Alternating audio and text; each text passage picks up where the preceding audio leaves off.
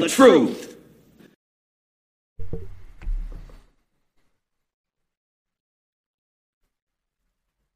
Good morning, everybody. Happy Veterans Day. Happy Veterans Day, man. So I got me a special, special little stream today, um, for the vets. Uh, give much appreciation to the veterans, and whether, whether you agree with history, all of these things, irregardless of all that, the reason why I give such appreciation to our veterans is because why am I out of focus? So, anyway, the reason why I give the appreciation that I do for our veterans is because these are human beings that they sacrifice their life in doing what in doing what they felt was the right thing to do. You know, they they um they wanted to protect people, they wanted to protect our freedom. And they did that. And they put their lives on the line. And many many have died, have perished in in these these games that politicians play. So I always give my appreciation to veterans. I love these human beings for what they've sacrificed. And you know it's it's just uh, it's just paying it forward and it's also thinking about the many veterans that are right now not enjoying their veterans day because they're they're too busy surviving you know, they're they're looking for shelter, they're looking for food, and they're looking for help. And for whatever reason, these these veterans have been left behind. They're, they've been left incarcerated. Um, they've been left homeless, addicted, and just left to feel like their sacrifice for our freedom was just not appreciated. So we really have to to step forward, you know, step out and step forward for these individuals here. But for today, my appreciation goes into showing uh, something that that changed my life. It changed my life, changed my thought process. It changed the way that I was looking at uh, just just certain things. Throughout my life, as a young child, I was always very conscious of my surroundings for whatever reason. You know, I, I uh, grew up in a in a broken home my father and my, my mother uh, pretty much detested each other, was divorced at a young age. You know, I was a child that was unplanned for. Um, my father felt like uh, my mother got impregnated with me to try to keep him, to try to to qualm a already toxic situation. I guess you know a lot of us do these things. This is the environment that I was brought up into. Um, so for whatever reason, you know, and everything that was going on in my life, was a very stressful life. Uh, I was always just conscious of my surroundings, and I would notice things. You know, when I was bullied in school, I would just hope and pray that this bully would be gone. You know, just concentrate so much that when I went to school tomorrow, that this bully would be gone, and they would just disappear you know, and, and random things through life. You know, if I was working on an engine and there was a, a particular tool that I needed that I didn't have at that time, and it was just the tool that that would cut four hours off of my work, you know, or whatever. And and two weeks later, this tool would be right in front of me, sitting on the bench, you know, and I would be like, man, where the hell was you two weeks ago when I needed you? And this movie that was brought into my cipher at a particular time in my life uh, answered all of these questions that I had because these these events would happen through my life and I just didn't know what was causing these things. I didn't know if I was majestic, if I was special. This was just whatever. I had no idea. And there was a particular time in my life when I was incarcerated where uh, I was I was very angry. I was broadcasting blame everywhere, you know. And we had a softball tournament that day. And on the way to the softball field, rain started coming in, like these storm clouds started coming in, and the softball game was delayed. Good morning, good morning, my brother. Good morning, Mr. Larry Smith. Free the innocent, free the medically frail, free the over sentence, no question. So on this particular day, somebody came to me and they were showing this video in psychology and I've never really been to psychology and at this particular time I wasn't trying to hear anything about self-help, self-empowerment, anything of that nature. So I told him, you know, at the time, like, no, man, I'm I'm waiting to go play softball, waiting for the, the clouds to clear up. And he's telling me, he's like, nah, man, they the clouds aren't gonna clear up. Just come to psychology and watch this movie. It's a it's the movie of the week, whatever. So I asked him what the movie is. He said, The Secret. So I'm like, The Secret? What the hell is that about? He's like, Man, I don't know. Let's just go watch it. We got some popcorn, we saw you know, candy. We're all gonna just go hang out in psychology and watch this movie. So I'm like, you know what? All right, cool. So I get changed, get dressed, go to psychology, and we line up and, and start watching this movie. And it changed everything for me because right out of the gate, it it it hit me right in the gut. Like, man, this is this is the secret for real because this is stuff that I've been experiencing my whole life that I thought I was just weird and I would never share with nobody. And I, I really didn't even know how to express it. And so when they when they titled this the secret, like this this whole thing is just profound. You know, so I urge my listeners, um, it is audio only, so just put in your earbuds, put it on your TV, let it resonate through the house, even if you're not watching it. Just let the good vibrations of these these people who are expressing the truth of how life is supposed to be, how it all works, how it all coincides with one another, how we are just a network of human beings who are all connected. And we're destroying this network with stigma, judgment, uh, all, all, all the uglies of, of ego and, and sin, you know, and we have to recenter ourselves. So please just let this resonate through your house. And I promise you, I promise you, experiment test it.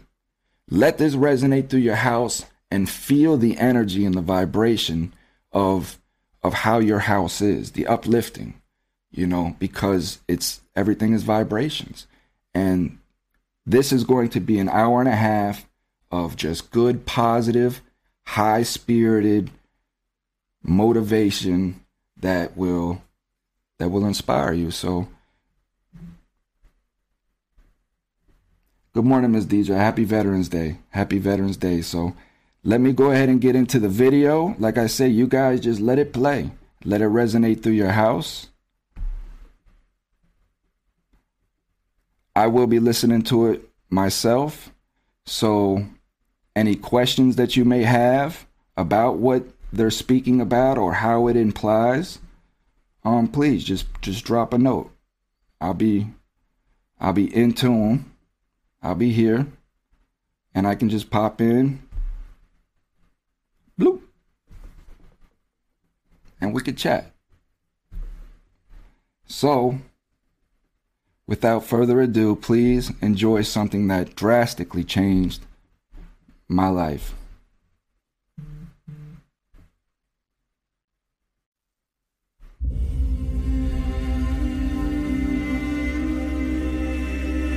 A year ago, my life had collapsed around me. I'd worked myself into exhaustion. My father died suddenly, and my relationships were in turmoil. Little did I know at the time, out of my greatest despair was to come the greatest gift.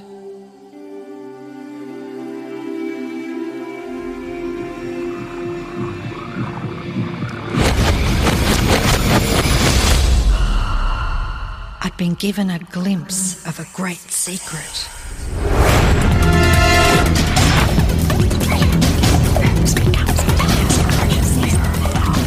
Began tracing the secret back through history.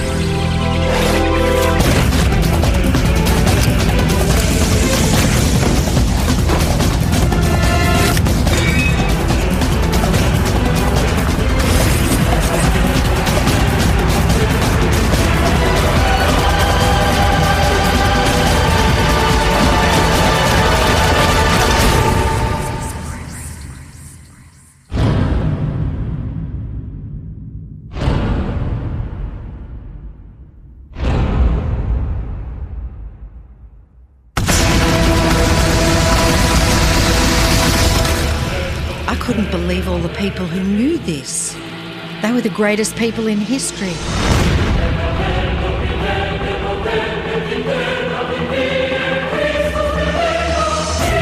Why doesn't anyone know this? All I wanted to do was share the secret with the world. I began searching for people alive today who know the secret. One by one, they began to emerge.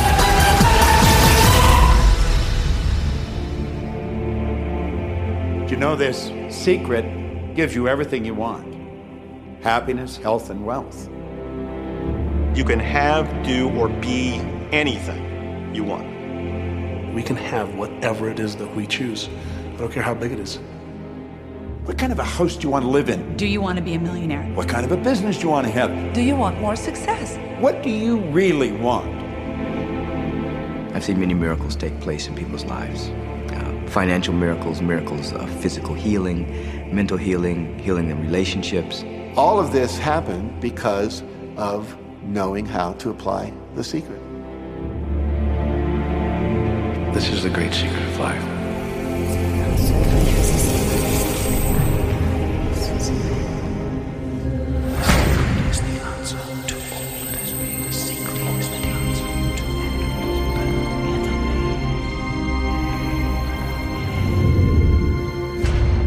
Probably been sitting there wondering, what is the secret?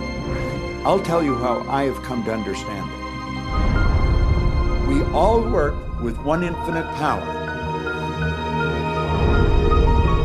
We all guide ourselves by exactly the same laws.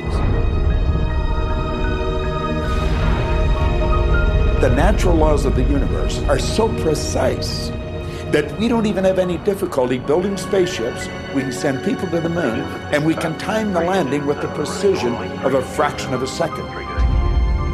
I don't care if you're in India, if you're in Australia, New Zealand, Stockholm, or London, or Toronto, or Montreal, or New York. We're all working with one power, one law. It's attraction. The secret is the law of attraction. Everything that's coming into your life, you are attracting into your life. And it's attracted to you by virtue of the images you're holding in your mind. It's what you're thinking. You see, whatever is going on in your mind, you are attracting to you. Now, wise people have always known that. You can go right back to the ancient Babylonians. They've always known this. It's a small, select group of people. Why do you think that 1% of the population earns around 96% of all the money that's being earned? Do you think that's an accident? It's no accident. It's designed that way. They understand something, they understand the secret, and you are being introduced to the secret. The simplest way for me to look at the, the law of attraction is if I think of myself as a magnet, and I know that a magnet will attract to it. Very basically put, the law of attraction says that like attracts like. But we're really talking at a level of thought. Our job as humans is to hold on to the thoughts of what we want, make it absolute clear in our minds what we want, and from that we start to invoke one of the greatest laws in the universe, and that's the law of attraction. You, you, you become what you think about most, but you also attract what you think about most. If you see it in here, you're going to hold it here. And that principle can be summed up in three simple words thoughts become things. What most people don't understand is a thought has a frequency. Every thought has a frequency. We can measure a thought. And so if you're thinking that thought over and over and over again, or if you're imagining in your mind, okay, having that brand new car, having the money that you need, building that company, finding your soulmate, if you imagine what that looks like, you're emitting that frequency on a consistent basis. Thoughts are sending out that magnetic signal that is drawing the parallel back to you.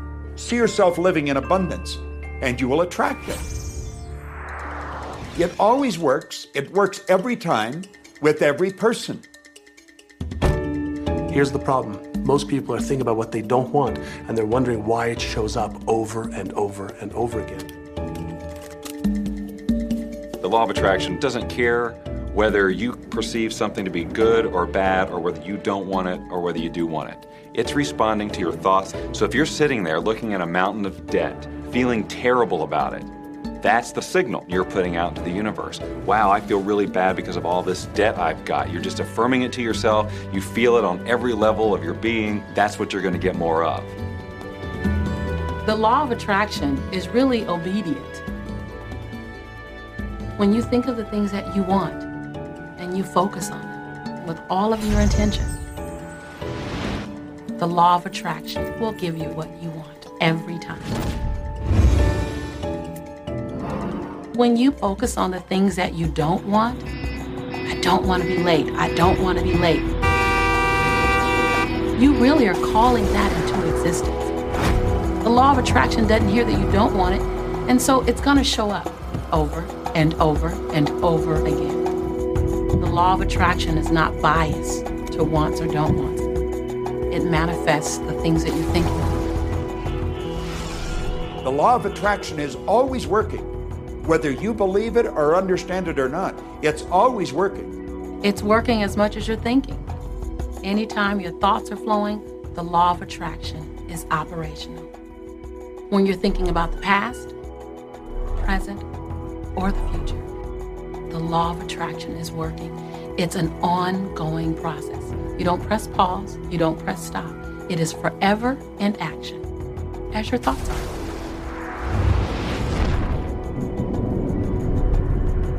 Creation is always happening.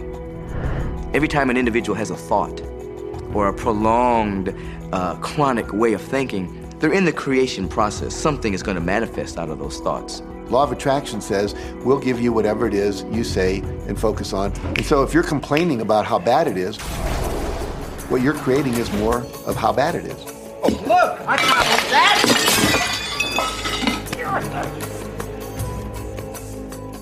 I had a student named Robert. Robert was a gay man, and uh, he was taking an online course I have, part of which entails email access to me. And he outlined all of the grim realities of his life. In his job, all the people ganged up on him. And it was constantly stressful because of how nasty they were with him. When he walked down the street, he said every block he was accosted by homophobic people who wanted to abuse him in some way. He was wanting to become a stand-up comedian. And when he went out and did a stand-up comedy job, everybody heckled him about being gay. And his whole life was one of a lot of unhappiness and misery, and it all focused around this idea of being attacked because he was gay. I began to teach him that he was focusing on what he did not want. I directed him back to his email that he sent me and said, read it again. Look at all the things you do not want that you're telling me about. And I can tell you're very passionate about this. When you focus on something with a lot of passion, it makes it happen even faster. And then he really started taking this thing about focusing on what you want to heart. And he began really trying. What happened within the next six to eight weeks was absolutely a miracle. He said that all the people in his office that had been harassing him either transferred to another department, quit working at the company, or started totally leaving him alone, and he began to love his job. He noticed that when he was walking down the street that nobody came up to him and harassed him anymore. They just weren't there. I'm a very, very gay man. When he went and did his stand-up comedy routines, he started getting standing ovations and nobody was heckling him. His whole life changed because he changed from focusing on what he did not want, what he was afraid of, what he wanted to avoid, to focusing what, on what he did want. So we may be very positive in our outlook and orientation, and we tend to attract positive people and positive events and circumstances. We may be very negative in our orientation or very angry, in which case we tend to attract negative, angry people and negative, angry circumstances. And so you end up attracting to you the, the predominant thoughts that you're holding in your awareness, whether those thoughts are conscious or whether they're unconscious. That's the rub. If you look very carefully when it comes to the secret and the power of our mind and the power of our intention in our daily lives, it's all around us. All we got to do is open our eyes and look. You can see law of attraction everywhere. You draw everything to yourself. The people, the job, the circumstances, the health, the wealth, the debt, the joy, the car that you drive, the community that you're in, and you've drawn them all to you like a magnet. What you think about, you bring about. Your life is a physical manifestation of the thoughts that go on in your head. I mean, I'm not talking to you from the point of view of just wishful thinking or imaginary craziness. I'm talking to you from a deeper, basic understanding. Quantum physics really begins to point to this discovery. It says that you can't have a universe without mind entering into it, that the mind is actually shaping the very thing that is being perceived. Now, if you don't understand it, doesn't mean you should reject it. You don't understand electricity, probably. First of all, no one even knows what electricity is, and yet you enjoy the benefits of it. Do you know how it works? I don't know how it works, but I do know this that you can cook a man's dinner with electricity, and you can also cook the man. People oftentimes, when they begin to understand the great secret, become frightened of, of all of these negative thoughts that they have. Two things they need to be aware of. One, it has been proven now scientifically that an affirmative thought is hundreds of times more powerful than a negative thought. So that eliminates a degree of worry right there. And the second thing is that thank God there's a time delay, that all of your thoughts don't come true instantly. We'd be in trouble if they did. It. The time delay serves you. It allows you to reassess, think about what you want, and make a new choice. So you want to become aware of your thoughts, you want to choose your thoughts carefully, and you want to have fun with this because you are the masterpiece of your own life. You are the Michelangelo of your own life. The David that you are sculpting is you, and you do it with your thoughts. The leaders in the past who had the secret wanted to keep the power and not share the power. So they kept people ignorant of the secret. People went to work, they did their job, they came home. They were on a treadmill with no power because the secret was kept in the few. We live in a universe in which there are laws. Just as there's a law of gravity, if you fall off a building, it doesn't matter whether you're a good person or a bad person, you're gonna hit the ground. Everything that's around you right now in your life, including the things you're complaining about, you've attracted. Now, I know at first blush that's going to be something that you hate to hear. You're going to immediately say, I didn't attract the car accident. I didn't attract this particular client. I didn't uh, particularly attract the debt. I didn't uh, attract whatever it happens to be that you're complaining about. And I'm here to be a little bit in your face and to say, yes, you did attract it. And this is one of the hardest concepts to get. But once you've accepted it, it's life transforming. This is part of the overall giant secret here. And most of us attract by default. We just think that we don't have any control over it. Our thoughts are on autopilot, our feelings are on autopilot, and so everything is just brought to us by default. Now, if this is your first time to hear this, it may feel like, oh, I have to now monitor my thoughts. This is going to be a lot of work. It will seem like that at first, but that's where the fun begins. It's impossible to monitor every thought we have. Researchers tell us that we have about 60,000 thoughts a day. Can you imagine how exhausted you feel trying to control all of those thoughts? Fortunately, there's an easier way, and it's our feelings. Our feelings let us know what it is that we're thinking. So your thoughts cause your feelings. The emotions are this incredible gift that we have to let us know what we're attracting. Think about your feelings. You have good feelings and you have bad feelings. And you know the difference between the two because one makes you feel good and the other makes you feel bad. It's the depression, it's the guilt, it's the resentment, the anger. It's those feelings. They don't make you feel empowered. Those are the bad feelings. On another level, it's called bad frequency or bad vibes or whatever you want to call it. The flip side to that is that you have good emotions, good feelings, and you know when they come because they make you feel good. Excitement, joy, gratitude, love. Imagine if we can feel that way every day. When you celebrate the good feelings, you'll draw to you more good feelings and things that make you feel good. So it's really so simple. It's right there. The answer is what am I attracting right now? Well, how do you feel? I feel good. Well, good. Keep doing that.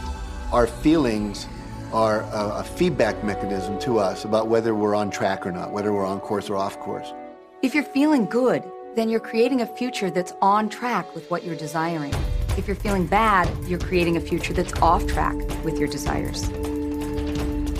As you go about your day, the law of attraction is working in every second. Everything we think, everything we're feeling is creating our future.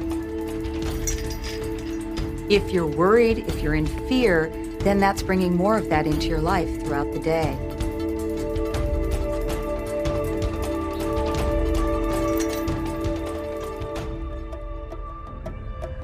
Whatever you're thinking and feeling today is creating your future. And you're getting exactly what you're feeling about, not so much what you're thinking about. That's why people, if they stub their toe out of bed, they tend to spiral.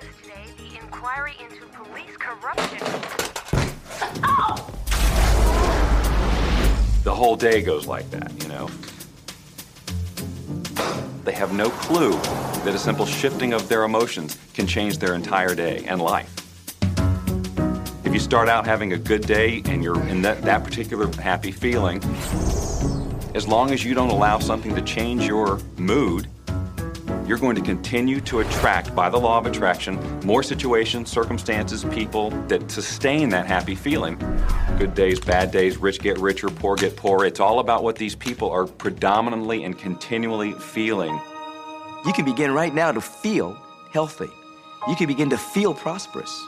You can begin to feel the love that's surrounding you, even if it's not there. And what will happen is the universe will correspond to the nature of your song. The universe will correspond to the nature of that inner feeling and manifest because that's the way you feel. Your thoughts and your feelings create your life. It'll always be that way, guaranteed. So basically, what you focus on with thought and feeling is what you attract into your experience, whether or not it's something you want. It's hard to swallow. But when we can begin to open ourselves up to that, the ramifications are awesome. It means that whatever thought has done in your life, it can be undone through a shift in your awareness.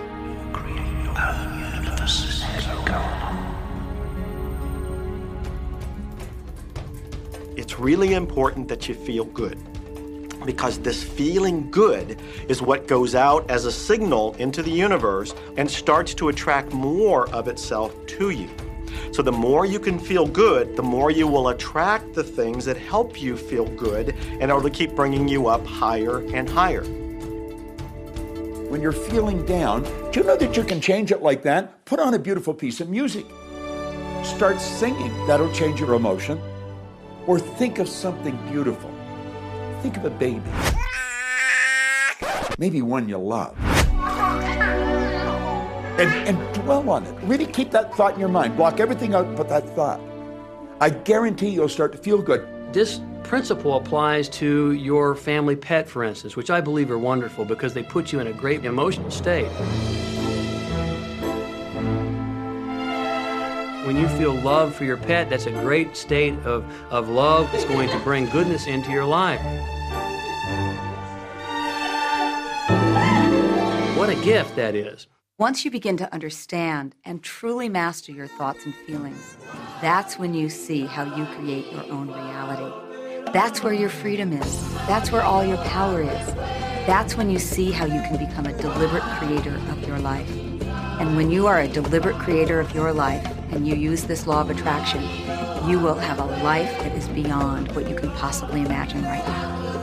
Since I learned the secret and started applying it to my life, my life has truly become magical. I think the kind of life that everybody dreams of, and I live on a day to day basis. I live in a four and a half million dollar mansion. I have a wife to die for. I get to vacation in all the fabulous spots of the world. I've climbed mountains, I've explored, I've been on safari. And all of this happened and continues to happen because of knowing how to apply the secret. Life can be absolutely phenomenal, and it should be. And it will be when you start using the secret.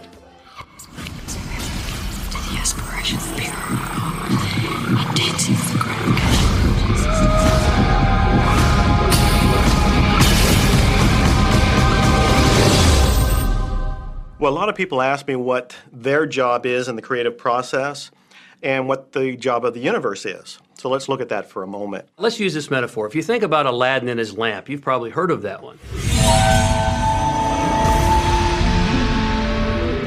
I mean, Aladdin picks up the lamp and he dusts it off, and out pops the genie.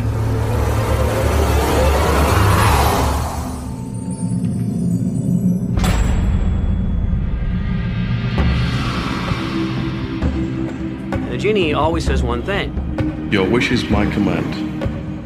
If you trace the story back to its origins, you know, we now think that there's three wishes, but if you trace the story back to its origins, there's absolutely no limit whatsoever to the wishes. Think about that one. Now, let's take this metaphor and blow it out and apply it to you and your life. Remember, Aladdin is the one who always asks for what he wants. Then you've got the universe at large, which is this grand genie, and traditions, you know, have called it so many different things your holy guardian angel, your higher self. I mean, we could put any label on it, and you choose the one that works best for you. But every tradition has told us there's something bigger than us. And the genie always says one thing Your wish is my command. There is a creative process, a three step process, and it's been around for 2,000 years. The first step is to ask.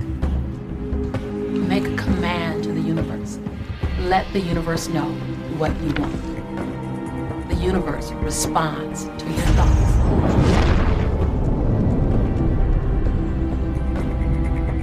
What do you really want? Sit down and write it out on a piece of paper. Write it in the present tense. You might begin by writing, I am so happy and grateful now that, and then explain how you want your life to be in every area. And this is really fun. This is like having the universe as your catalog, and you flip through it and you go, Well, I'd like to have this experience, and I'd like to have that product, and I'd like to have a person like that. It is you just placing your order with the universe. It's really that easy. Step two is believe. Believe that it's already yours. Have what I love to call unwavering faith, believing in the unseen. Your wish is my command. And the universe will start to rearrange itself to make it happen for you. Most of us have never allowed ourselves to want what we truly want because we can't see how it's going to manifest. If you do just a little research, it is going to become evident to you that anyone that ever accomplished anything did not know how they were going to do it. They only knew they were going to do it. You don't need to know how it's going to come about. You don't need to know how the universe will rearrange itself. You don't know how, it'll be shown to you. You will attract the way. Most of the time, when we don't see the things that we've requested, we get frustrated, we get disappointed, and we begin to become doubtful. The doubt brings about a feeling of disappointment. Recognize that feeling and replace it with a feeling of unwavering faith.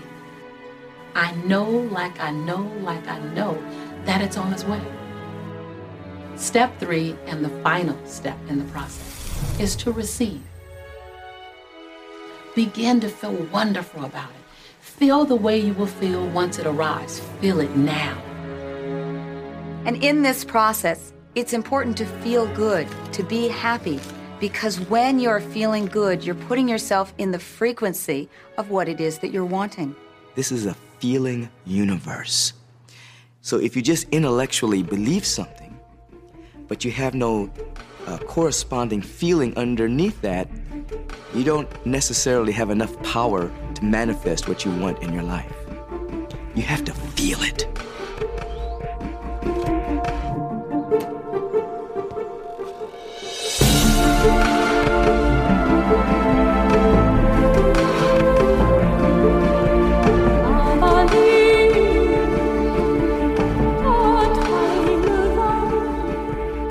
When you turn that fantasy into a fact, you're in the position to build bigger and better fantasies. And that, my friend, is the creative process. So, the law of attraction, the study uh, and practice of the law of attraction is just figuring out what will help you generate the feelings of having it now. Go test drive that car. Go shop for that home. Get in the house. Do whatever you have to do to generate the feelings of having it now and remember them. Whatever you can do to do that will help you to literally attract it. It could be you wake up and it's just there, it's manifest. Or you might get some inspired idea of some action to take. You certainly shouldn't be going, well, I could do it this way, but man, I would hate that because you're not on the right track if that's the case. Action will sometimes be required, but if you're really doing it in line with what the universe is trying to deliver, it's going to feel joyous, you're going to feel so alive, time will just stop, you could do it all day. Universe likes speed. Don't delay, don't second guess, don't doubt. When the opportunity's there, when the impulse is there, when the intuitive nudge from within is there, act. That's your job. And that's all you have to do. You will attract everything that you require. If it's money you need, you'll attract it. If it's people you need, you'll attract it. If it's a certain book you need, you'll attract it. You've got to pay attention to what you're attracted to. Because as you hold images of what you want, you're going to be attracted to things and they're going to be attracted to you. But it literally moves into physical reality with and through you. And it does that by law. You can start with nothing. And out of nothing and out of no way, a way will be made. Think of this a car driving through the night, the headlights only go 100 to 200 feet forward. And you can make it all the way from California to New York driving through the dark because all you have to see is the next 200 feet.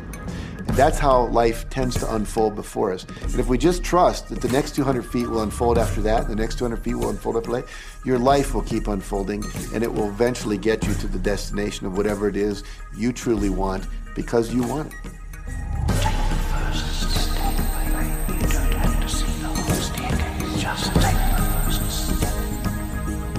Well, another thing people wonder about is how long is this going to take? How long will it take to manifest the, the car, the relationship, the money, whatever it happens to be?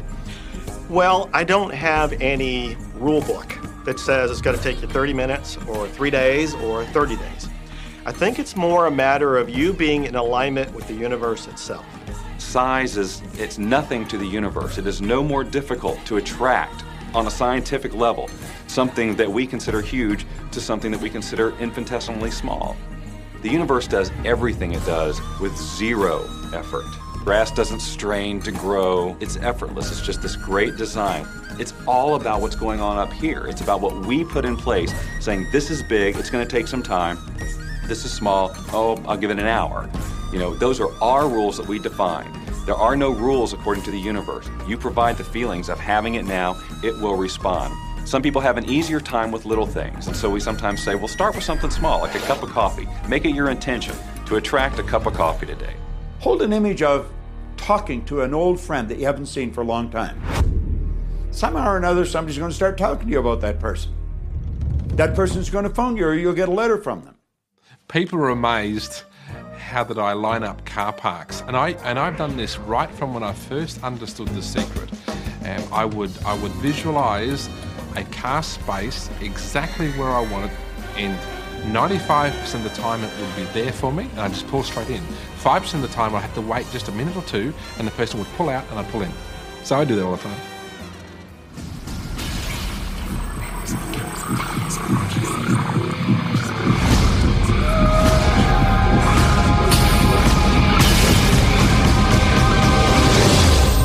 A lot of people feel stuck or in prison or confined by their current circumstances. And I'm trying to point out that whatever your circumstances right now, that is only your current reality. And current reality will begin to change as a result of watching this and beginning to use the secret. When you want to change your circumstances, you must first change your thinking. Every time you look inside your mail expecting to see a bill, guess what? It'll be there. Each day you go out dreading the bill. You're never expecting anything great. You're thinking about debt. You're expecting debt. So debt must show up so you won't think you're crazy. And every day you confirm your thought. Is debt gonna be there? Yes, debt's there. Is debt gonna be there? Yes, debt's there. Why? Because you expected debt to be there. So it showed up because the law of attraction is always being obedient to your thoughts. Do yourself a favor. Expect a check. Most people look at their current state of affairs and they say, This is who I am. That's not who you are. That's who you were. You see, if you look at your current state of affairs right now, let's say, for instance, that you don't have a lot of money in, the ba- in your bank account, uh, or you don't have the relationship that you want, or your health and fitness isn't up to par. That's not who you are. That's the residual outcome of your past thoughts and actions. So we're constantly living in this residual, if you will, of the thoughts and the actions we've taken in the past. When you look at your current state of affairs and define yourself by that, then you, you doom yourself to have nothing more than the same in the future. All that we are is the result of what we have thought. Okay, what can you do right now to begin to turn your life around? I'll tell you two or three things. Start making a list of things to be grateful for. Start with that because this shifts your energy. It starts to shift your thinking. Where before this exercise, you might be focusing on what you don't have, and you might be focusing on your complaints, and you might be focusing on whatever the problems are. When you do this exercise, you start to go in a different direction. You start to be grateful for all the things that you feel good about. Gratitude is absolutely the way to bring more into your life. Every man knows that when his wife's appreciating him for the little things he does, what does he want to do? He wants to do more. It's always about appreciation. It pulls things in, it attracts support. I've said for many years that whatever we think about and thank about, we bring about. Because that's that feeling that you have to have, you know. And so for me, it's been such a powerful exercise every morning to get up and say thank you. Every morning when my feet hit the floor, thank you. And then I start running through what I'm grateful for as I'm going to brush my teeth and do the things I do in the morning. And I'm not just thinking about them and doing some rote routine, but I'm putting it out there and I'm feeling the feelings of gratitude. Because as soon as you start to feel differently about what you already have, you will start to attract more of the good things, more of the things you can be grateful for. Because you can look around and say, well, look, I don't have the car I want, I don't have the house I want, I don't have the health I want, I don't have the spouse I want. Well, back up, back up. Those are all the things you don't want. Focus on what you already have that you're grateful for. And it might be you have the eyes to watch this. It might be the clothes that you have. Yes, you might prefer something else, and you might get something else pretty soon if you start feeling grateful for what you have. I think everybody goes through times when they say, "Oh man, things aren't working right, or things are going bad," and and there were some things going on in my family, and, and I found a rock. I was just sitting here holding this rock. You might see me carrying around. I found a rock. I stuck it in my pocket, and I said, "You know what? Every time I touch this rock, I'm going to think of something that I'm grateful for." And so every morning when I get up in the morning, I pick it up off the dresser, I put it in my pocket, and I go through the things that I'm grateful for. At night, what do you do? You empty your pocket, there it is again. And I've had some different experiences with that. I've had some amazing experiences. I had a guy from South Africa, and he saw me drop it. He said, What is that? Well, what's that? I explained it to him, so he started calling it a gratitude rock. Gratitude rock. Two weeks later, I got an email from him from South Africa. And he said, My son is dying from a rare disease. It's a, it's a type of hepatitis. He said, Would you send me three gratitude rocks? Now, they're just rocks I found off the street, you know? So I said, Sure. I had to make sure that the rocks were very special. And so I went out to the stream, looked, picked out the right rocks, and sent them off to him. Four or five months later, I get an email from him that my son's better, uh, he's doing terrific, And uh, he said, But you need to know something. He says, We've sold over a thousand rocks at $10 a piece as gratitude rocks, and we've raised all this money for charity. Thank you very much. And so it's very important to be in an attitude of gratitude, as I call it. Another thing that I would suggest that you do right now to turn your life around, and this is so huge that I can't find the words to describe just how powerful this can be for you.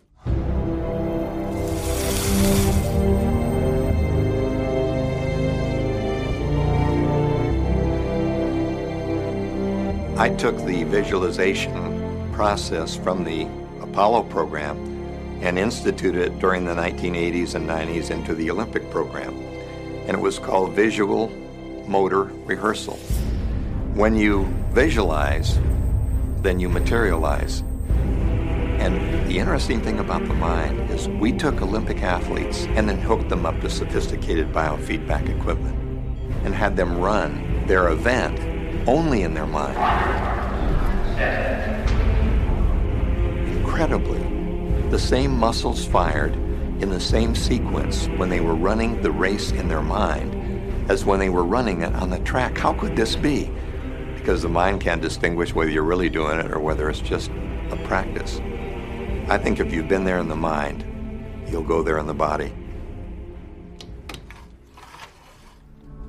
When you're visualizing, when you've got that picture playing out in, in, your mind, always and only dwell upon the end result.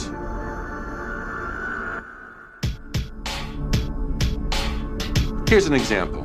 Look at the back of your hands right now. Really, look at the back of your hands. The color of your skin, the freckles, the blood vessels, the rings, the fingernails, the fake fingernails. Take in all those details right before you close your eyes. And then see those hands, your fingers, wrapping around the steering wheel of your brand new car.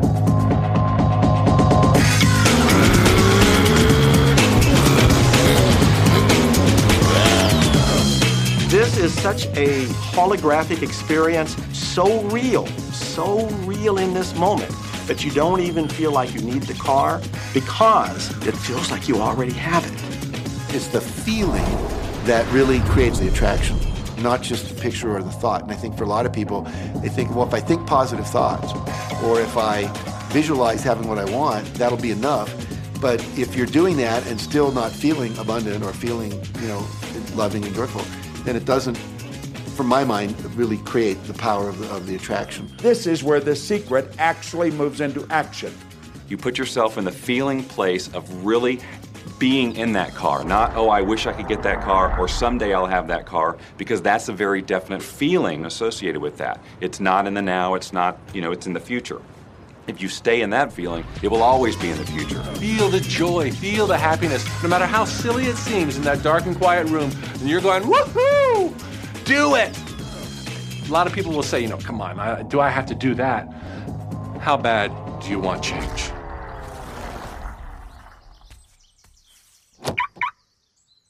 Now, that feeling and that inner seeing will begin to be an open doorway through which the power of the universe will begin to express.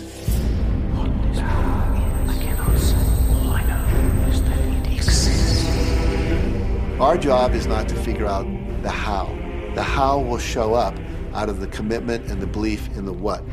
The hows are the domain of the universe. It always knows the shortest, quickest, fastest, most harmonious way between you and your dream. If you turn it over to the universe, you will be surprised and dazzled by what is delivered to you. This is where magic and miracles happen.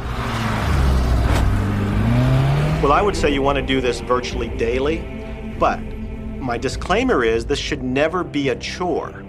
What's really bottom line importance here to the whole secret is feeling good. You want to feel exhilarated by this whole process. You want to be high, happy, in tune as much as possible. The only difference between people who live in this way, who live in the magic of life, and those who don't, is that the people who live in the magic of life have habituated ways of being. They've made a habit of using the law of attraction, and magic happens with them wherever they go because they remember to use it. They use it all the time, not just as a one time event. people hold that for a while and they're really a champion at it. And they say, you know what, I'm, I'm fired up. I saw this program and I'm going to change my life. And yet, you know, results aren't showing, results aren't showing. And beneath the surface, it's just about ready to break through. And someone will look at the surface results and go, this stuff doesn't work. And you know what? The universe says, your wish is my command. And it goes down. You know, knowing the law of attraction, I wanted to really put it to use and to see if it was, you know, you know what would happen. And in 1995, I, I started to create something called a vision board, where I take something that I would want to achieve, or something that I want to attract, like a car or a watch or, or the soulmate of my dreams, and I'd put a picture of what I wanted up on this board called the vision board. And every day I would sit in my office and I would look up at this board and I would start to visualize. I would really get into the state of having already acquired it. And I was getting ready to move as we put all the furniture, all the boxes put into storage. And I made three different moves over a period of five years. And then I ended up in California and uh, bought this house, renovated it for a year, and then had all the stuff brought from my former home five years earlier. One morning, about 7.30 in the morning, my son comes into my office, and one of the boxes that was sealed for five years was right at the doorstep. And my son, Keenan, was sitting on the box, banging away at the box. And I said, Sweetheart, will you please stop me? I'm doing some work here. And he says, What's in the boxes, Daddy? And I said, Well, honey, those are my vision boards. What's a vision board? I said, Well, it's where I put all my goals up. I cut them out and I put all my goals up as something that I want to achieve in my life. And of course, at five and a half years old, he didn't understand it. So I said, Sweetie, let me, let me just show you, because that'll be the easiest way to do it. And so I cut the box open and when I pulled up the vision boards, there was a picture on there of a home that I was visualizing five years earlier. And what was shocking to me was we were living in that house, not a house like it. I had bought my dream home, renovated it, and didn't even know it. But I looked at that house, I started to cry because I was just blown away. Why are you crying? Honey, I finally understand how the law of attraction works. I finally understand the power of visualization. I finally understand everything that I've read, everything that I've worked with my whole life, the way I've built companies. It worked for my home as well. And I bought our dream home and didn't even know it.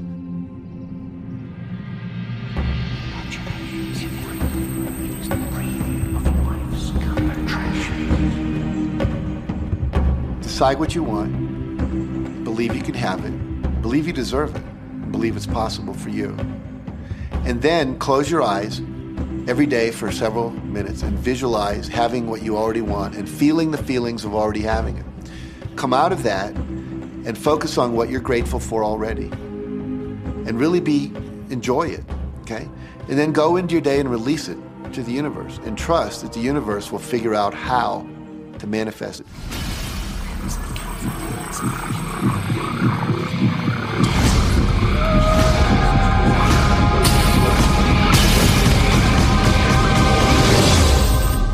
The Secret was definitely a real transformation for me because I grew up in a family where my dad was very negative, thought that rich people were people that had ripped everyone off, thought that anyone who had money, you know, must have deceived somebody.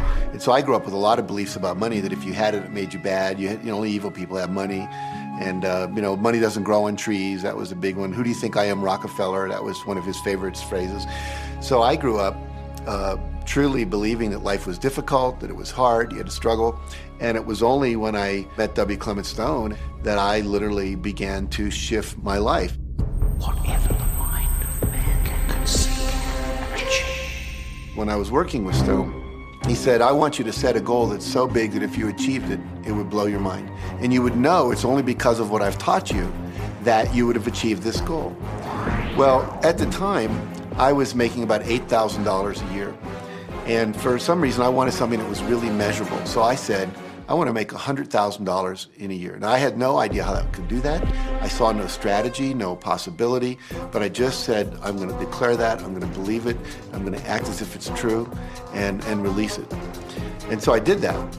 And uh, one of the things he taught me was every day to close your eyes and visualize the goal as if it's already achieved.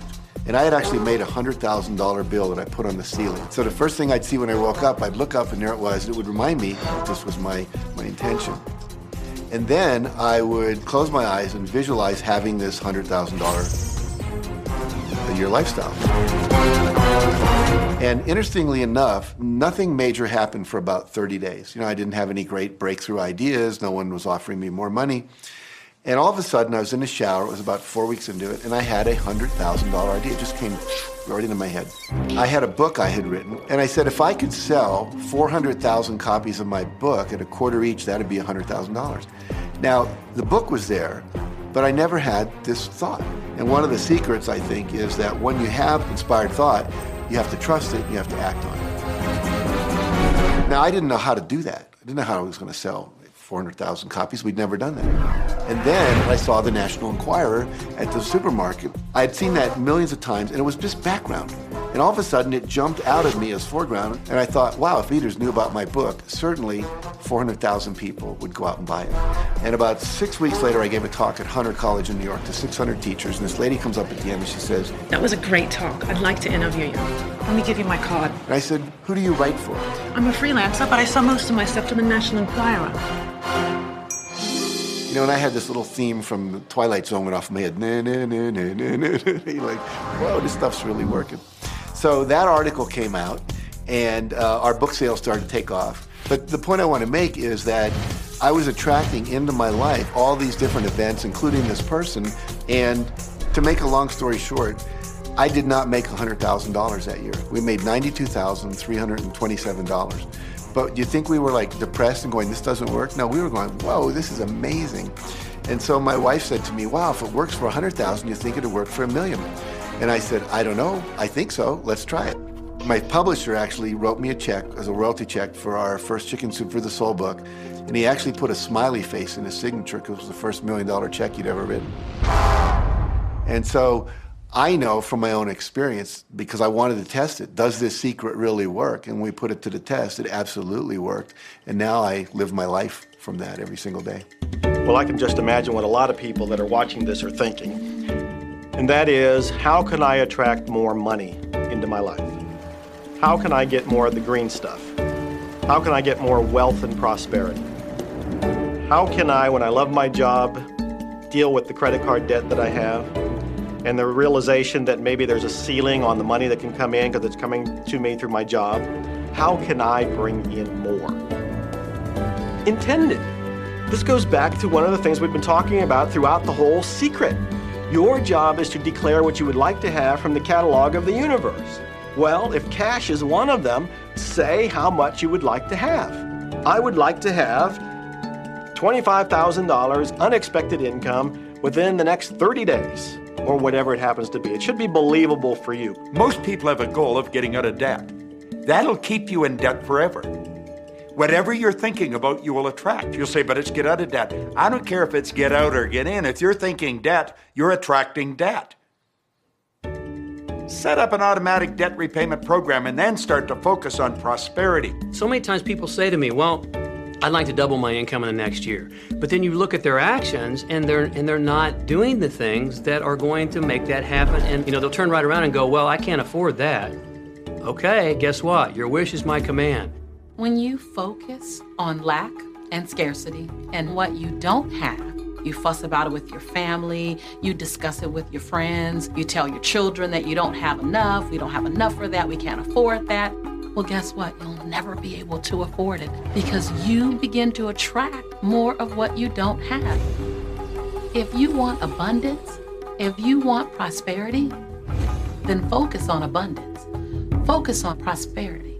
When I first understood the secret, I, uh, I was getting bills every day. I would get I'd get a bunch of bills in the mail, and I thought, this is how do I turn this around? The law of attraction states that what you focus on, you will get. So I got a bank statement. I whited out the total and I put a new total in there. I put exactly how much I wanted to see in the bank. So what if I just visualize checks coming in the mail? So I just visualize a bunch of checks coming in the mail. Within just one month, things started to change. And it is amazing. Today, I just get checks in the mail. I get a few bills, but I get more checks than bills. I grew up on you have to work hard for money, you have to work hard for money. And so I replaced that with money comes easily and frequently. Now, in the beginning, it feels like a lie. right? There was a part of your brain that will say, oh, you liar, it's hard. So you have to know it's this little tennis match that will go on for a while. When it comes to creating wealth, wealth is a mindset. It's all about how you think. I'd say 80% of my coaching that I do one on one with folks is about their psychology and the way they think. And I know when people are listening, they say, oh, well, you can do it, I can't. Every person has the capability to change the way they're in a relationship and conversation with money. I find so many people who maybe make a tremendous amount of money, but their relationships stink. That's a technical term, by the way. And, and that's not wealth. It really isn't. You know, you can go after the money and you might get rich, but it doesn't guarantee you'll be wealthy. I'm not suggesting that money isn't a part of wealth. It absolutely is. But it's only a part. And then I meet a lot of people who are quote unquote spiritual, but they're sick and broke all the time. That's not wealth either. Life is meant to be abundant in all areas. Many people in Western culture are striving for success. They want the home, they want the great business, they want all these outer things. But what we found in our research is that having these outer things does not necessarily guarantee what we really want, which is happiness. So we go for these outer things, thinking they're going to bring us happiness, but it's backwards. You need to go for the inner joy, the inner peace, the inner vision first, and then all of the outer things appear. The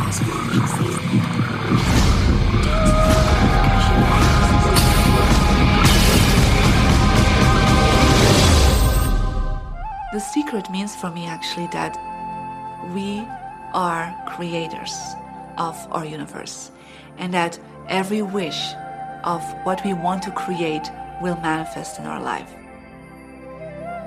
Therefore, it's very important what you wish, what your thoughts are, what your feelings are, because it will manifest.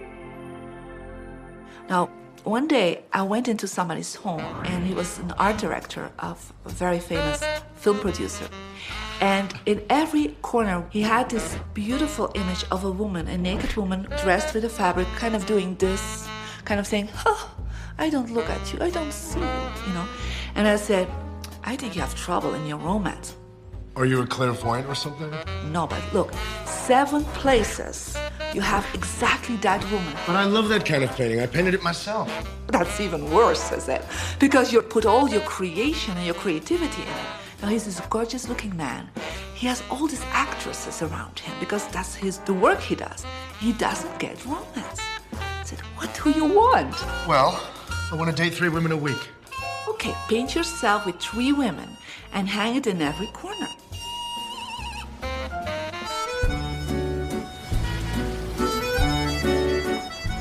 Six months later, I see him in Europe. I said, How is your love life? Great. They just call me. They all want to date me. Because that's your wish. Now I have like three dates a week. They're fighting over me. Good on you. But I really want to stabilize a little bit. I want marriage and I want romance. Well, paint it, okay? So he painted a beautiful romantic relationship. And a year later, he got married and is very happy. Because he put another wish out. But he wished it in himself for years, but it did not happen. Because his wish could not manifest because the outer level of himself, his house, was just contradicting himself all the time. So if you know this knowledge, you should start playing with it. Inside relationships, it's important to first understand who's coming into the relationship and not your partner, but to understand yourself. How can you ever expect anyone else to enjoy your company if you don't enjoy your own company? And so, again, the law of attraction or the secret is about bringing that into your life, and you've got to get really, really clear. Here's the question I would ask you to consider Do you treat yourself the way that you want other people to treat you?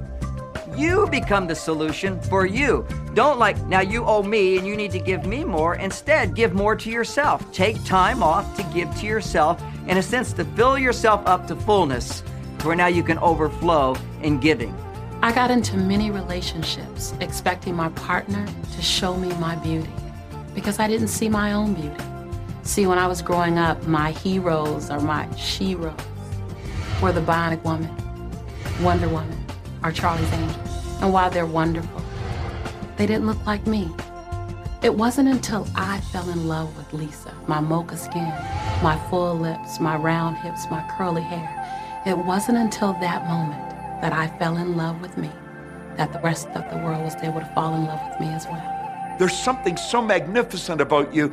I have been studying me for 44 years. I want, I want to kiss myself because you're going to get to love yourself. I'm not talking about conceit, I'm talking about a healthy respect for yourself. And as you love yourself, you'll love others.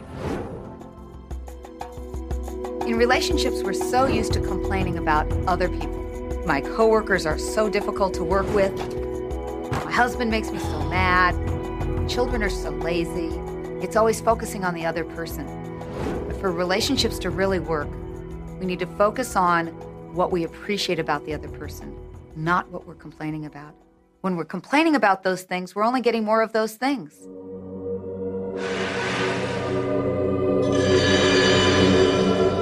Even if you're having a really hard time in a relationship, things aren't working, you're not getting along, someone's in your face. You still can turn that relationship around.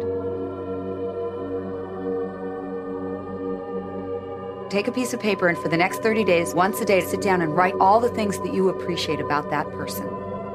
Think about all the reasons that you love them. You appreciate their sense of humor. You appreciate how supportive they are.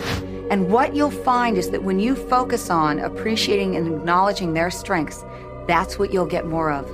And the problems will fade away. We cannot control other people, no matter how hard we try. So, what you'll find is if somebody's come home in a bad mood, and you're actually in a good mood, you'll find yourself in a different place from them in that moment. We create our own happiness through the law of attraction. Oftentimes, you give others the opportunity to create your happiness. And many times, they fail to create it the way you want it. Why?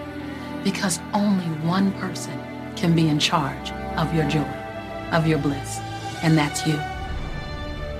So, even as a parent, as a child, as a spouse, even the people closest to you, they do not have the control to create your happiness. Your joy lies within you.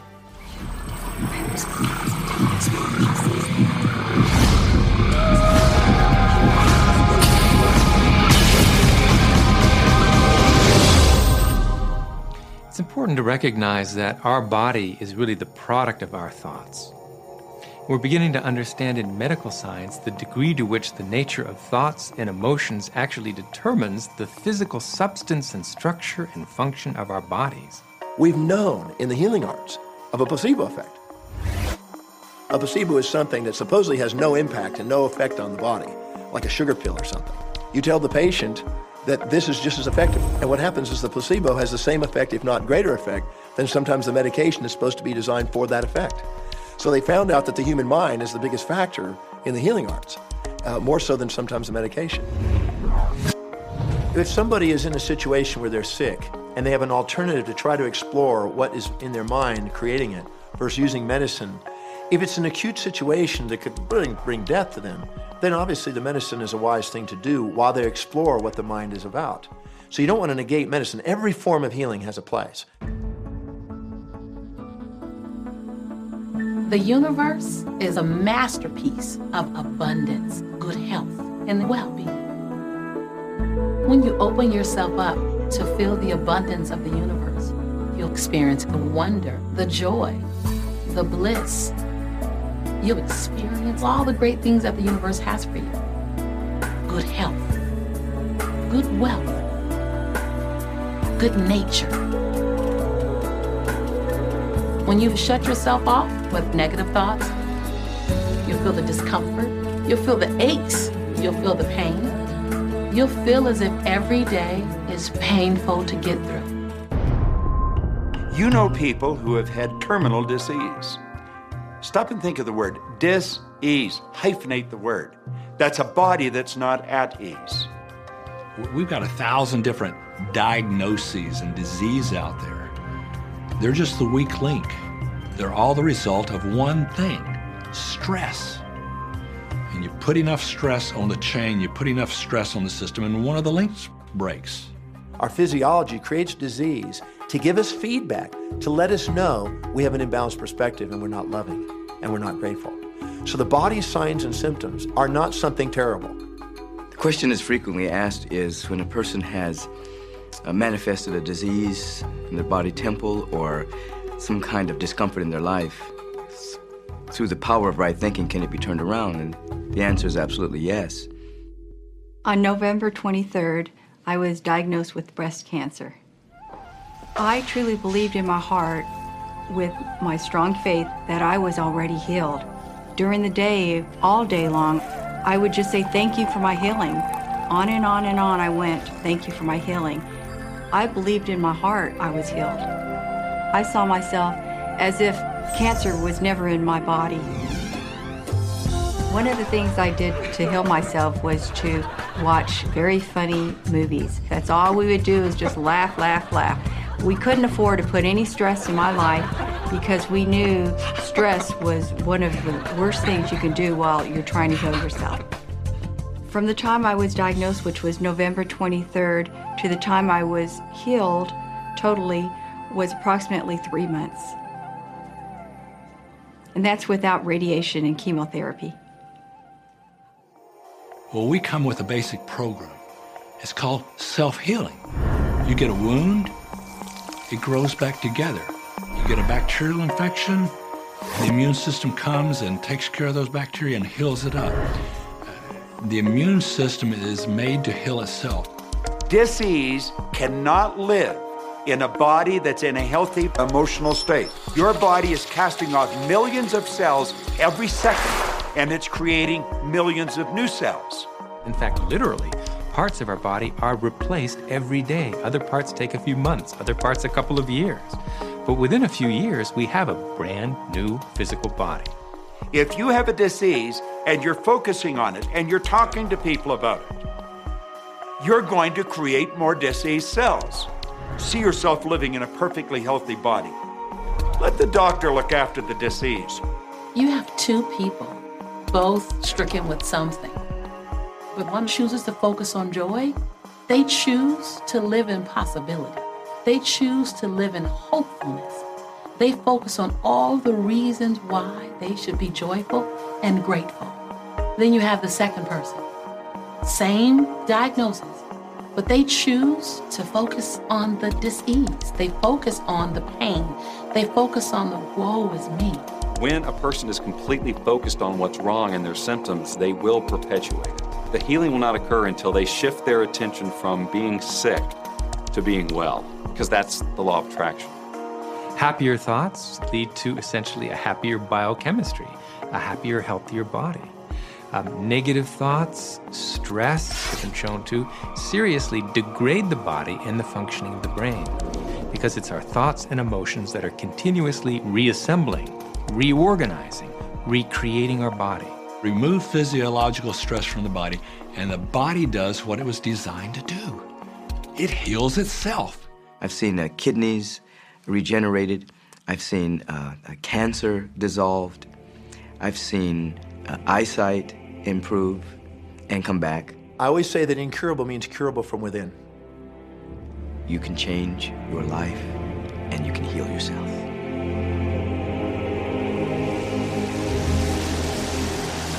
Well, my story begins on March 10, 1981. It really changed my whole life. It was a day I'll never forget.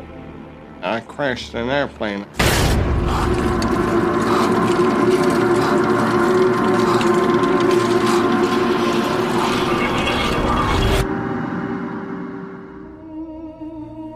I ended up in the hospital completely paralyzed. My spinal cord was crushed. I broke the first and second cervical vertebrae.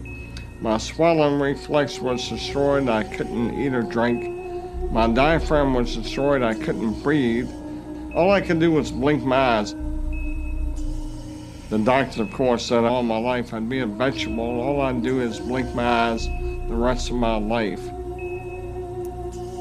That's the picture they saw of me, but it didn't matter what they thought. The main thing was what I thought.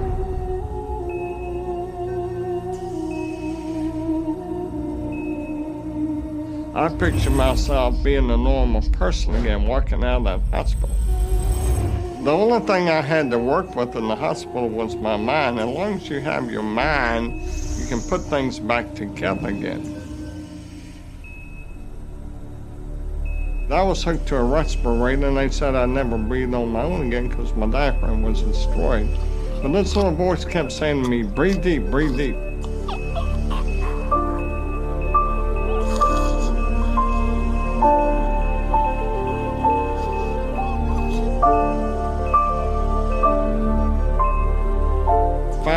I from it. They were at a loss for an explanation. See, I could not afford to allow anything to come in my mind that would distract me from my goal and from my vision.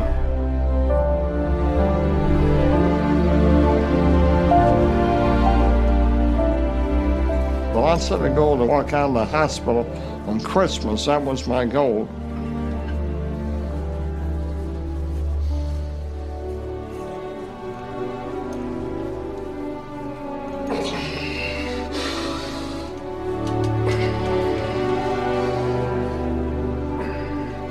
Months later, I walked out of the hospital on my own two feet. They said it couldn't be done. That's a day I will never forget. For, for people that are sitting out there right now watching this program that are hurting, if I wanted to sum up my life and sum up uh, for people what they can do in life, I would sum it up this way in six words Man becomes what he thinks about.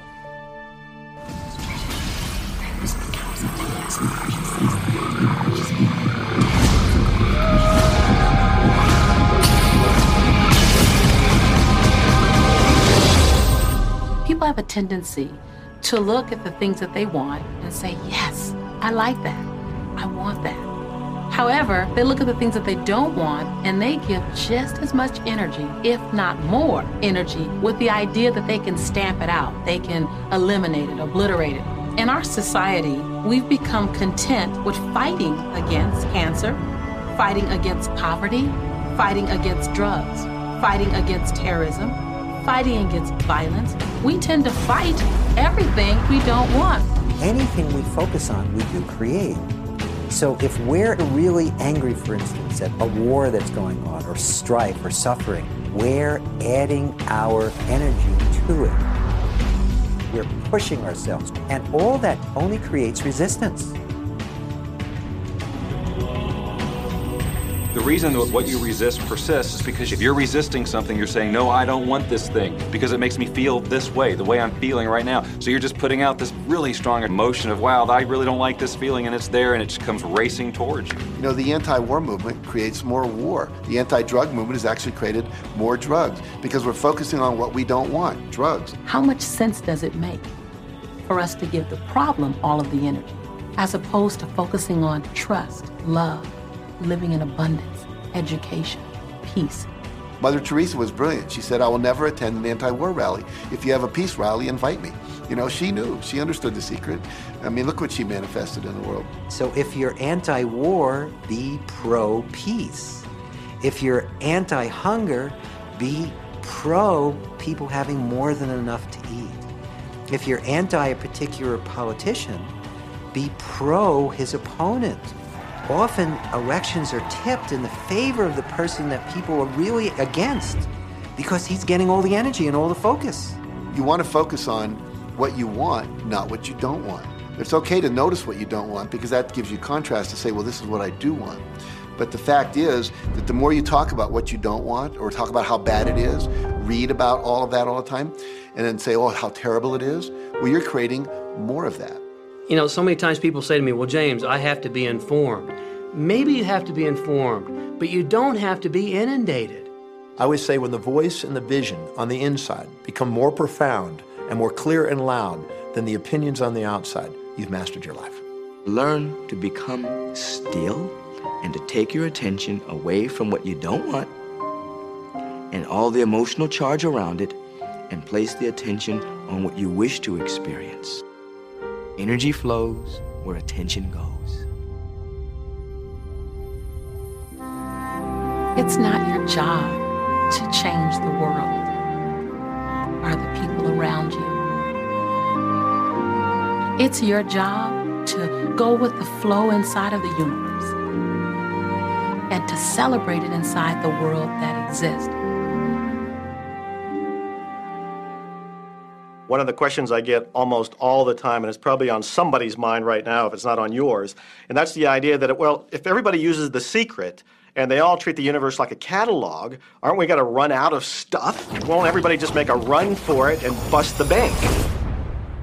What's beautiful about the teaching of the Great Secret is that there's more than enough to go around for everyone. There is a lie that acts like a virus within the mind of humanity. And that lie is there's not enough good to go around. There's lack and there's limitation and there's just not enough. That lie has people living in fear, greed, stinginess, and those thoughts of fear, greed, stinginess, and lack become their experience. So the world is, has taken a nightmare pill. Now, the truth is, there's more than enough good to go around. There's more than enough creative ideas. There's more than enough power. There's more than enough love. There's more than enough joy. All of this begins to come through a mind that is aware of its own infinite nature. Every great teacher who's ever walked the planet has told us that life was meant to be abundant. And so, just when we think that resources are dwindling, we find new resources to achieve the same things. And so, even though we say we have lack, it's because we don't open up our vision and see all of what's around us. You know, when everybody starts to live from their, their heart and go for what they want, they don't go for the same things. That's the beauty of this. We don't all want BMWs. We don't all want the, the same person. We don't all want the same experiences. We don't all want the same clothing. We don't all want fill in the blank. There's enough for everyone. If you believe it, if you can see it, if you act from it, it will show up for you. That's the truth. Everything that you want all the bliss, all the joy, all the love, all of the abundance, all of the prosperity it's there, ready and waiting for you to grab a hold of. Now you got to get hungry for it. You have to want it. You got to be intentional. And when you become intentional and on fire for what you want, the universe will deliver you every single thing that you've been wanting. Recognize the beautiful and wonderful things around you and bless and praise them. And on the other side, the things that aren't currently working the way you want them to work, don't spend your energy faulting or complaining Embrace everything that you want so you can get more of it. Most of the leaders in the past missed the great part of the secret, which is empowering and sharing with others. This is the best time to have ever been alive in history. It's the first time we've ever had the power to gain knowledge at our fingertips.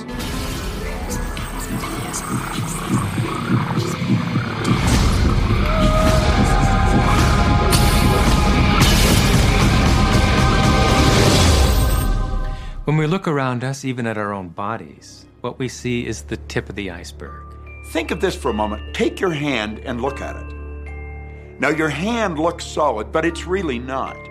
If you put it under a proper microscope, you'd see a mass of energy vibrating. Everything is made up of the exact same thing, whether it's your hand, whether it's the ocean, or whether it's a star.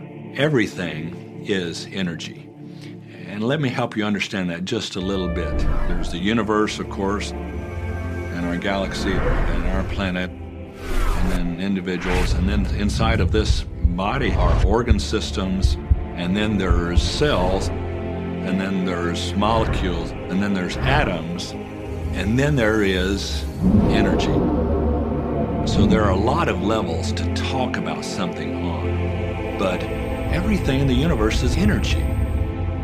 I don't care what city you're living in, you've got enough power in your body, potential power, to illuminate the whole city for nearly a week.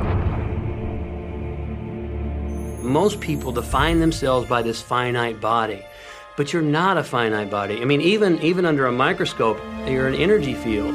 Well, what we know about energy is this. You go to a quantum physicist and you say, What creates the, the world? And he or she will say, Energy. Well, describe energy. Okay, it can never be created or destroyed. It's all always was, always has been. Ever everything that ever existed always exists. It's moving into form, through form, and out of form. Okay, great. You go to a theologian and you ask the question, what created the universe? And he or she will say, God. Okay, describe God. Always was and always has been, never can be created or destroyed, all that ever was, always will be, always moving into form, through form, and out of form. You see, it's the same description, just different terminology. And so if you think you're this meat suit running around, think again. You're a spiritual being, you're an energy field operating in a larger energy field. We're all connected. We just don't see it. There isn't an out there and in here. Everything in the universe is connected. It's just one energy field. We often get distracted with this thing called our body and our physical being. That just holds your spirit. And your spirit is so big, it fills a room. You are eternal life. You're source energy. You are God manifested in human form, made to. Scripturally, we could say that we are the image and the likeness of God. We could say we are another way that the universe is becoming conscious of itself. We could say that we are the infinite field of unfolding possibility. All of that would be true. Every great tradition has told you that you were created in the image and the likeness of the creative source. That means that you have God potential and power to create your world, and you are. You are. And maybe you've created things to this point that are wonderful and worthy of you, and maybe you haven't. The question I'd ask you to consider is do the results you have in your life are they what you really want and are they worthy of you? If they're not worthy of you, then when would now be the right time to change those? Because you have the power to do that.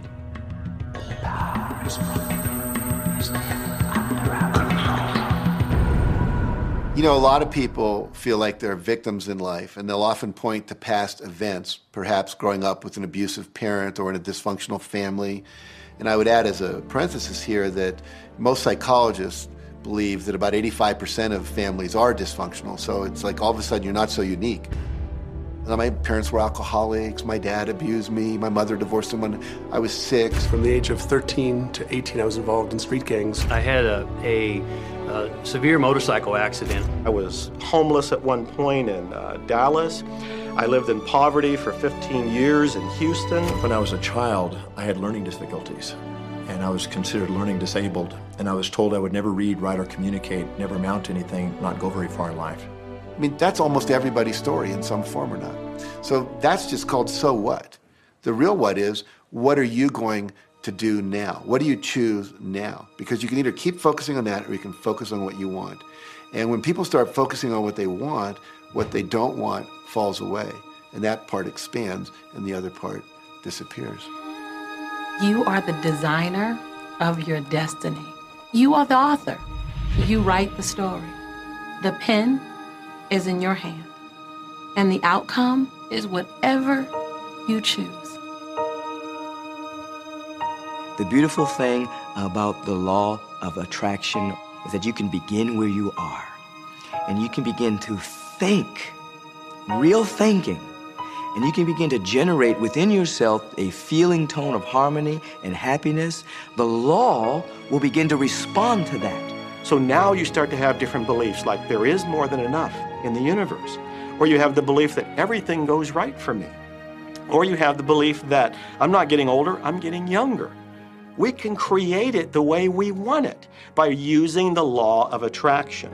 And you can break yourself free from your hereditary patterns, cultural codes, social beliefs, and prove once and for all that the power within you is greater than the power that's in the world. Some of you may be thinking, well, that's very nice, but I can't do that, or she won't let me do that, or he'll never let me do that, or I haven't got enough money to do that, or I'm not strong enough to do that, or I'm not rich enough to do that, I'm not, I'm not, I'm not, I'm not, I'm not, I'm not.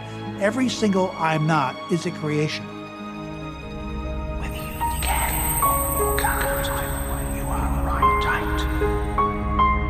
Are there any limits to this? Absolutely not.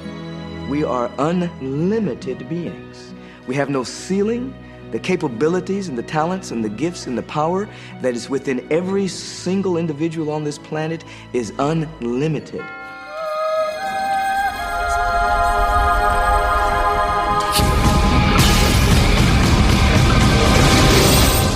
There is no blackboard in the sky on which God has written your purpose, your mission in life.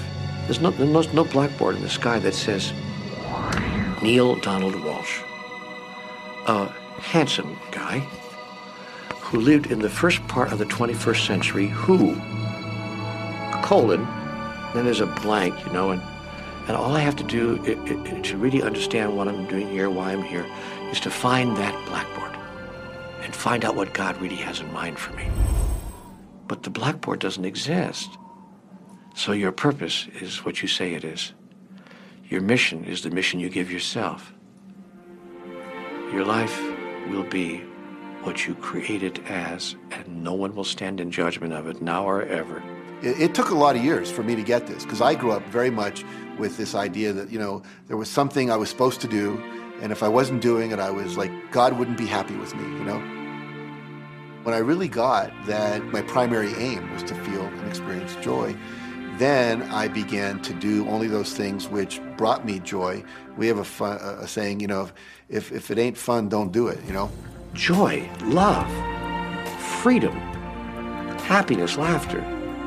That's what it is. And if, boy, if you've just experienced joy sitting there meditating for an hour, by golly, do that. If you experience joy eating a salami sandwich, then do that. When I pet my cat, I'm in a state of joy. When I walk in nature, I'm in a state of joy. So I want to constantly put myself in that state.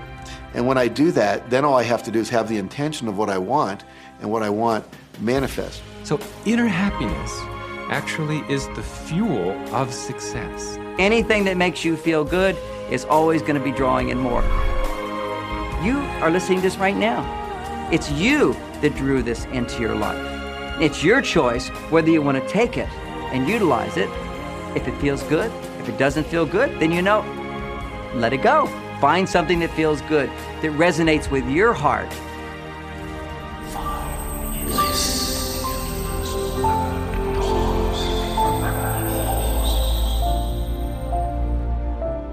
When you follow your bliss, you live in a constant space of joy. You open yourself up to the abundance of the universe. You're excited to share your life with those you love. And your excitement, your passion, your bliss, it becomes contagious. And that's what I'm doing almost all the time is I'm following my excitement, I'm following my passion, I'm following my enthusiasm, and I'm doing it throughout Joe's day. Enjoy life with us because life is phenomenal. It's a magnificent trip. You will live in a different reality, a different life, and people will look at you and say, What do you do different than me? Well, the only thing that is different is that you work with a secret. And then you can do and have and be things that people will say that's impossible for you to do and have and be. We're really now moving into a new era. It's the era where the last frontier is not space, as Star Trek would say, but it's going to be mind. I see a future of unbounded potential, unbounded possibilities. Remember, we're using at most 5% of the potential of the human mind. 100% human potential is the result of proper education. So imagine a world where people were using their full mental and emotional potential. We could go anywhere. We could do anything, achieve anything. See yourself with the good that you desire. Every religious book tells us that. Every great book on philosophy, every great leader, all the avatars who have ever lived, go back and study the wise ones. Many of them have been presented to you in this program. You know what? They all understood one thing they understood the secret. Now you understand it. And the more you use it, the more you'll understand it. you've come to this juncture in your life merely because something in you kept saying, you deserve to be happy. You are born to add something, to add value to this world, to simply be the best that you can be.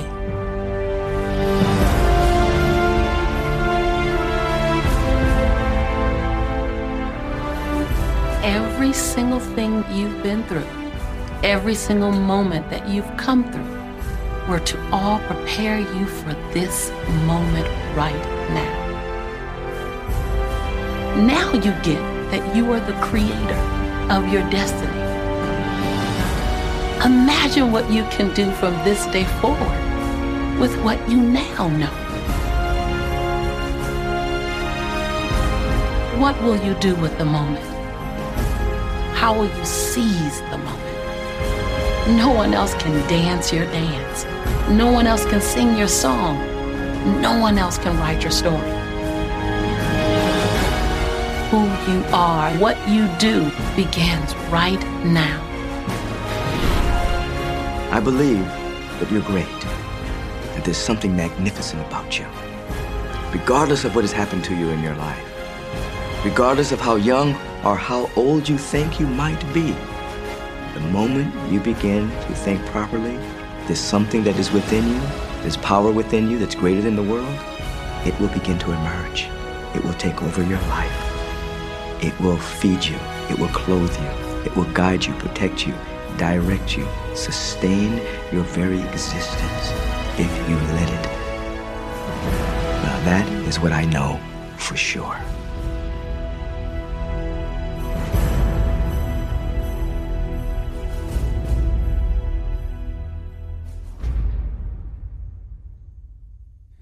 So that's it. You know, my story with this here to add on to to those those marvelous stories was when I left psychology, I was a different person. I had conviction. I had um I had motivation. I saw something that I've never seen before, but that I knew existed. Uh, you know, they they talked about time frame and the the the mindset of being in prison and that watching watching the secret and leaving psychology that day it freed me. It freed me because i knew that even though that i was in prison it didn't mean that i had to to allow myself to fall into the stigma of prison. You could be anywhere in the world. It doesn't matter. But you put yourself in any kind of, of environment by our thoughts. I mean, this stuff was so true. This stuff was so true. And when I started understanding that prison was just a mindset, you know, everything changed. Everything changed for me. So uh I, I just didn't I didn't believe I was gonna be in prison for the length of time that I that I was. Um, and I prepared myself for my early release, whether it was going to be parole. I had no idea how it was going to come. I just knew that I wasn't going to spend all of that time in prison that was sentenced to me. And that when the time was right for me to go home, the gates would open. I knew it. I just knew it in my bones. And I just kept myself uh, out of trouble as much as I possibly could. And, and just changed my direction, started changing who I was associating with where I was spending my time at and and uh everything changed. Everything changed for me. I started looking at prison as a monastery and and I started understanding that people pay millions of dollars for what I had, which was time for self, time for healing, I was I was plucked from the world, from the responsibilities of the world, and I was put in the womb of society, of society to try to understand why I was doing the things that I was doing. And these people explained it to a T because we all experience it. We all we all broadcast blame because when we accept blame it's it's sometimes it's a hard thing to deal with You know, nobody wants to accept the fact that they may have been responsible for a, a tragic event or anything of that nature. But the truth is the truth. And this is why I am who I am today. And I try to speak as much conviction and truth and honesty as I possibly can. I try to stay as positive as I can. I try to know the triggers around me that trigger negativity, all the way down to my thought. It's not the action, it's the thought. You know, it's it's the the pureness of thought. We're going to have bad thoughts. There's no question, but it's recognizing them, eliminating them out of the gate and replacing them with good thoughts, but acting on those good thoughts, putting emotion into those good thoughts, knowing that those good thoughts are real and that they manifest good things. So, walking in that, talking in that, thinking in that, it just changed everything for me. This is why I say I'll never go back to crime because I understand what crime is. Both the material aspect going into the prison industrial system, but also the spiritual aspect of it too. You know, because there's repercussions on both sides. And this is what we're not we're not really paying attention to because a lot of us can deal with the material repercussions, but we're not even conscious to the spiritual side of it. And that comes much later in life. And that's when we start realizing the mistakes that we made. So God bless. Thank you for tuning in to these these powerful words. Please play them again and again in your house. Anytime that you're feeling down, you need motivation, you need to be recentered. Play these words and believe in them. I'm speaking conviction of them. For those that know me personally, they know that I'm not crazy. I don't believe in majestic things, you know, but I am speaking of my experiences in life. I have been a very, very bad person, and I'm making that transition into a very, very good person. And not many people can do that. So please tune in and stay positive, man. Stay positive, stay filled with love. Pass the message, pass it forward. Be kind, be strong, and you can always come here for a hug, man. Thomas Free Me. We out. Thank you for tuning in.